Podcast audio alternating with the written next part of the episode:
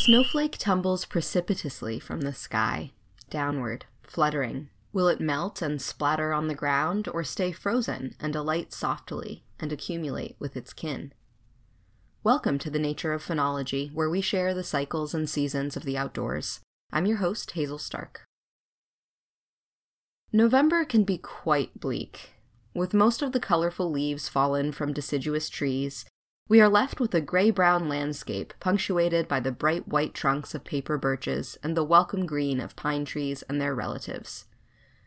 Rather than the gentle rustle of leaves in the breeze, we hear the more menacing clack and clatter of bare branches colliding.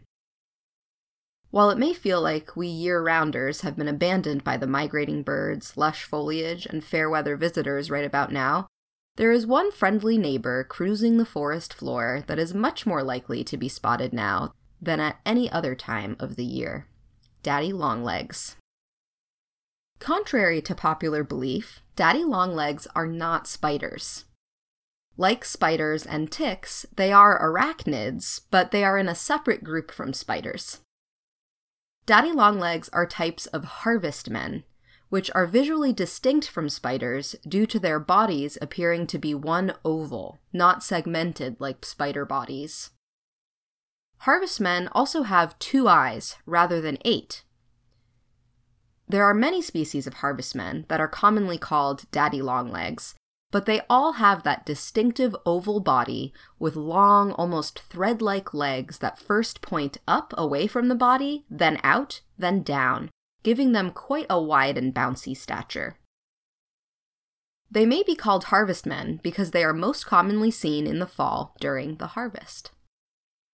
In addition to the common misconception that daddy longlegs are spiders, there is another myth about daddy longlegs that has become quite pervasive. Has anyone ever told you that daddy longlegs are the most venomous spider in the world, but their mouths are too small to bite us so they can't hurt us? Well, daddy longlegs are neither spiders nor are they venomous. The only piece of truth in that myth is that they can't bite us. So now you're prepared to bust that daddy longleg venom myth whenever you hear it. One actual daddy longlegs adaptation that is even more remarkable than that venom myth is their ability to self amputate. If the leg of a daddy longlegs is caught by a would be predator, the daddy longlegs releases its entire leg. An amputated leg will continue to twitch, sometimes for up to an hour, allowing the harvestman to run away while the predator is distracted by the twitching leg. However, harvestmen cannot regenerate their legs life gets harder for them the fewer legs they have. In fact, their second pair of legs is particularly important for them as it helps them smell, breathe, and capture tiny prey like insects. So, if November's got you down, now is a perfect time to go looking for daddy longlegs. I'm sure you've stumbled across these decomposers before, but have you ever actually gone looking for them? You'll have to think like a daddy longlegs to succeed. Where would their mottled brown and gray bodies help them stay camouflaged and elude predators? Where might they find decomposing organic matter for lunch? If you find one, can you calculate its speed and heading? Can you get close enough to see each of its eyes? Even in the bleakest times, there are always friendly little worlds to offer a sense of welcoming community. Sometimes you just have to seek it out.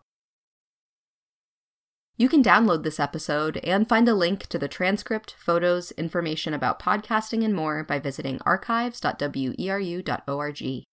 If you successfully find a daddy longlegs, we'd love to hear about it.